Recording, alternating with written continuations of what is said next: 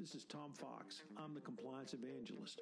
I would like to welcome you to an exciting new series I'm putting on each month in 2017. In the month of January, I'm going to go through 30 days to a better compliance program. So each day, I will detail some part of a compliance program that you can utilize to help you improve to have a best practices compliance program for 2017. With the operationalization of compliance mandated by the Department of Justice in the form of their compliance Counsel, Hui Chen, and incorporated into the FCPA pilot program announced by the Department of Justice in April 2016, it's more important than ever that you upgrade your compliance program and show how you've operationalized. In this series, I'm going to help you do that. I hope you will enjoy this series. I hope you will join me, and I look forward to this journey with you. Hello, everyone. This is Tom Fox. Welcome to day 10 of 30 Days to a Better Compliance Program. Today, we're going to take a look at mergers and acquisitions. The FCPA guidance notes that one of the 10 hallmarks of an effective compliance program is around mergers and acquisitions, both in the pre and post acquisition phases. A company that does not perform adequate FCPA due diligence prior to a merger and acquisition may face significant legal and business risks going forward. Perhaps most commonly, inadequate due diligence can allow a course of bribery to continue with all the attendant harm to a company's profitability and reputation, as well as potential civil and criminal liability. In contrast, companies that conduct effective FCPA due diligence on their acquisition targets are able to evaluate more effectively each target's value and negotiate the cost for the bribery to be borne by the target. Equally important is that if a company engages in these uh, suggestions, it will go a long way towards insulating or at least lessening the risk of liability going forward. The FCPA guidance was the first time that many compliance practitioners focused on the pre acquisition phase of a transaction as a part of a compliance program. Both the DOJ and SEC made clear the importance of this step, and they pointed to a declination which was set out in the guidance where the DOJ and SEC declined to take a enforcement action against a U.S. publicly held company in connection with its acquisition of a foreign subsidiary. It was because of the company's pre acquisition due diligence and what they brought to the Department of Justice as a result of it.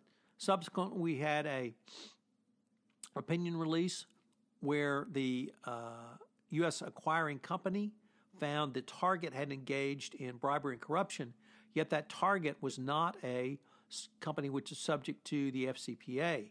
Uh, the opinion release opined that if the U.S. company went through with the merger and acquisition and cleaned up the bribery and corruption, that there would be no FCPA violation going forward if it did not continue. Uh, the problem with this, obviously, though, is if a company engages in bribery and corruption to obtain business and you cut that out, what's the value of the company going forward? So, a pretty important question for you to consider. So, let me break this down into pre acquisition and post acquisition. Obviously, it should begin with a preliminary uh, pre acquisition assessment of risk. Such an early ins- assessment will inform the transaction both in the research and evaluation phases. This can include an objective overview of the risks faced and the level of risk exposure, such as a best case, worst case scenario. And the pre acquisition assessment should also be used as a lens, lens to which to view the feasibility of the business strategy and to help value the potential target. The next step is to develop the risk assessment as a base document. From this, I mean you should be able to prepare a focused series of queries and requests to be obtained from the target company. Thereafter, company management can use this pre acquisition risk assessment to obtain what might be required in the way of integration and post acquisition remediation if necessary. It would also help inform the corporate and business fu- functions of how they may be affected. It will assist in the planning, in the timing and participation, and the overall expenses, expenses involved in the post acquisition phase. These costs are not insignificant and they should be thoroughly evaluated as part of your acquisition strategy.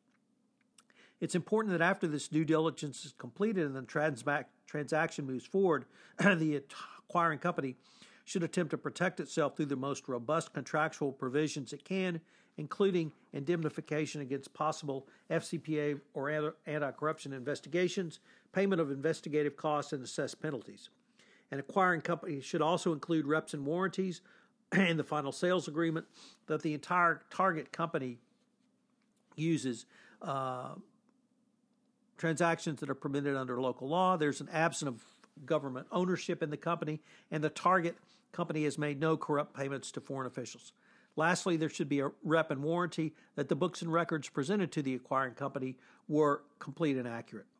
To emphasize all of the above, the Department of Justice has held in the M&A context that a company uh, should ensure, when a practical and appropriate, that FCPA risks are thoroughly documented. When such uh, due diligence is not properly documented, it can lead to potential exposure. Now let's take a look at post-acquisition integration. There are generally three things a company must do in the M&A context post-acquisition.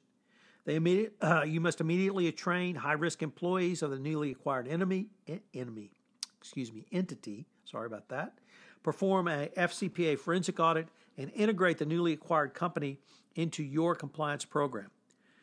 One factor is that if the purchaser uncovers FCPA violations, they must be stopped.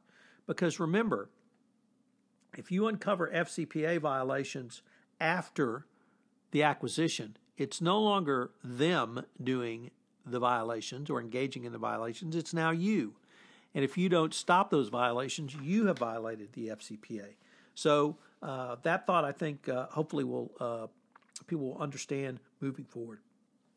So there are some fairly specific timeframes that have been laid out in uh, opinion releases, enforcement actions, and the FCPA guidance. Generally speaking, uh, you have 18 months to conduct a full FCPA audit, and then you have 12 months to implement a compliance program and provide sufficient training on your compliance program to the newly acquired target. Uh, there is language in some enforcement actions that say as soon as is practicable, but generally, if you're going to exceed the 18 month um, time frame, you need to have a reason uh, laid out when the government comes knocking as to why it's taking you uh, so long. I once read an interview with a former DOJ official that he emphasized that if a company does not have the opportunity to make the types of inquiries I've suggested in the pre acquisition stage, if there are still good faith efforts to conduct due diligence, integrate compliance programs, and take remedial action by removing the wrongdoers, uh, and if it's done quickly, authorities may give may well give the company credit. Obviously, you can point to the Halliburton opinion release 0802, where due to legal constraints, they could do an extraordinarily limited pre-acquisition due diligence. So they had a very tight time frame post-acquisition. So it can be accomplished. Uh, you should consider perhaps the opinion release process. Nevertheless, if you cannot engage in pre-acquisition due diligence, you're going to need to uh, take a pretty hard look at um, ramping up your time frame pretty quickly post-acquisition. Unfortunately, there's a plethora of FCPA enforcement actions which have arisen in the acquisition context where a company uh, bought a, um, a rival or other target and the purchase led to FCPA exposures. Uh, the best example I could point you to is the 2009 purchase of Pfizer by Wyeth.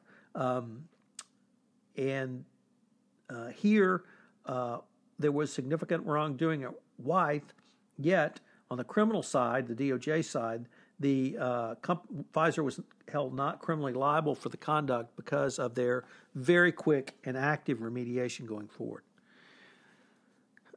If you're buying a company in China, all I can say is uh, you've got to do as much pre acquisition due diligence as possible. And then the day you close, you've got to hit the ground running uh, given the number of uh, enforcement actions that have come out of China with Chinese companies. So, what are the three key takeaways today? Well, the first one is I cannot emphasize enough your pre acquisition risk assessment. you should use this is a critical document for not only evaluating the compliance component and compliance perspective, but also taking a look at what you're going to have to do going forward. It really all starts with here uh, this risk assessment in the pre acquisition phase. If you cannot engage in a uh, risk assessment, you're really going blind going forward. And remember that it's no longer them, it's now you after it closes. Number two, you have to hit the ground running. Uh, this means you may have to gear up and hire outside counsel. You may need to hire vendors who uh, specialize in FCPA forensic audits or integrations of your compliance programs or training. But it's absolutely critical that you hit the ground running. Uh, 18 months for a forensic audit uh, may seem like a lot of time, but I guarantee you 12 months to integrate uh, a target's compliance program into yours and train their employees will pass by uh, much faster than you have um, considered. And finally, number three, what do you do if you find something? Uh, I once uh, represented a company that uh, bought a, a, Canadian company. Turned out the Canadian company had a joint venture uh, in Russia, a minority owned joint venture, and they could not remediate the Russian company, simply could not do so. And they ended up having to um, cut loose that JV, just uh, give it back to the joint venture minor, excuse me majority owners. So at some point, you may just have to cut your losses. If you cannot, if you've turned over, turned up bribery and corruption and you can't clean it up, uh, you may just have to uh, uh, give back that part of your investment. That will certainly help you in the eyes of the Department of Justice. And at the end of the day, that may be the more cost effective approach for you to take. This is Tom Fox. Thank you very much for listening. Hello, everyone. This is Tom Fox. I'd like to thank you for listening to this episode of 30 Days to a Better Compliance Program you'd like more information on mergers and acquisitions, please check out my book, Doing Compliance, which is available through Compliance Week. You can purchase it on website. If you've listened to this podcast on iTunes, I would greatly appreciate it if you would rate this podcast. Would help our rankings. If you have any questions on mergers and acquisitions, please give me a shout at tfox at tfox.com. This is Tom Fox. Thank you very much for listening to 30 Days to a Better Compliance Program, and I hope you'll tune in tomorrow for day 11 of 30 Days to a Better Compliance Program. This podcast is a part of the C Suite Radio Network. For more top business podcasts, visit c-suiteradio.com.